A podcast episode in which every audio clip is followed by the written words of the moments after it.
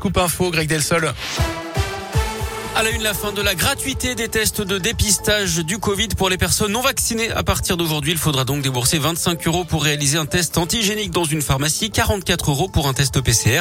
Les tests restent pris en charge hein, pour les personnes vaccinées, les mineurs, les cas contacts identifiés par l'assurance maladie et les non vaccinés qui ont des symptômes et qui présentent une ordonnance de leur médecin. L'actu, c'est aussi 7 minutes de silence en mémoire de Samuel Paty. Aujourd'hui, elle sera observée en fin d'après-midi dans tous les établissements scolaires, les écoles, les collèges et les lycées, un an après l'assassinat du prof d'histoire géo. Il avait été tué en pleine rue, en plein jour, à la sortie de son collège de région parisienne pour avoir montré en classe des caricatures de Mahomet dans un cours sur la liberté d'expression. Sa famille sera d'ailleurs reçue demain par Emmanuel Macron et par Jean Castex. Il y aura également une cérémonie d'hommage demain matin au ministère de l'Éducation. Une plaque sera dévoilée.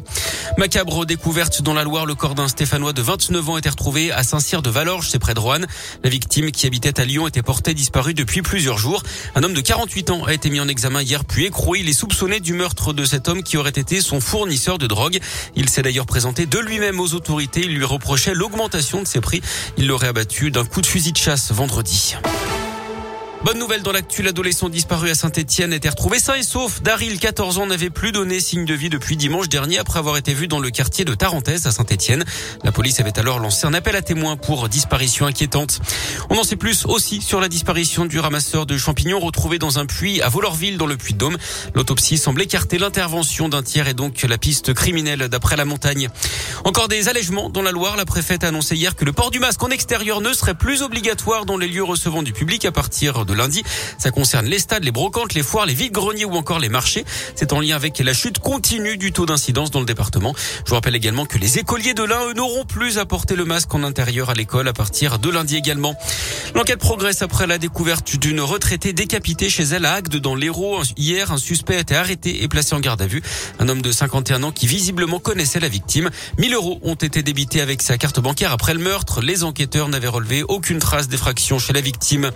Le meeting de Xavier Bertrand dans l'un hier à Oyonnax, le premier depuis qu'il a accepté de participer à la primaire des Républicains. Il a été reçu par le député Damien Abad, Xavier Bertrand qui est venu expliquer comment faire gagner la droite pour la France.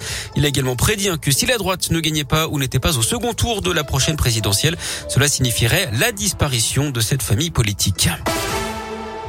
Le sport, euh, le foot avec le retour de la Ligue 1 ce week-end, dixième journée en ouverture ce soir. Le PSG sans ses, Sud-Américains affronte Angers. Demain, Clermont recevra Lille à 17h. Le Lyon accueillera Monaco à 21h. Et puis dimanche, Saint-Etienne jouera à Strasbourg à 15h. Et puis en cyclisme, une info concernant le prochain Paris-Nice. D'après la montagne, une étape passera dans le département de l'Allier. Elle partirait de Doméra pour rejoindre Montluçon le 9 mars prochain.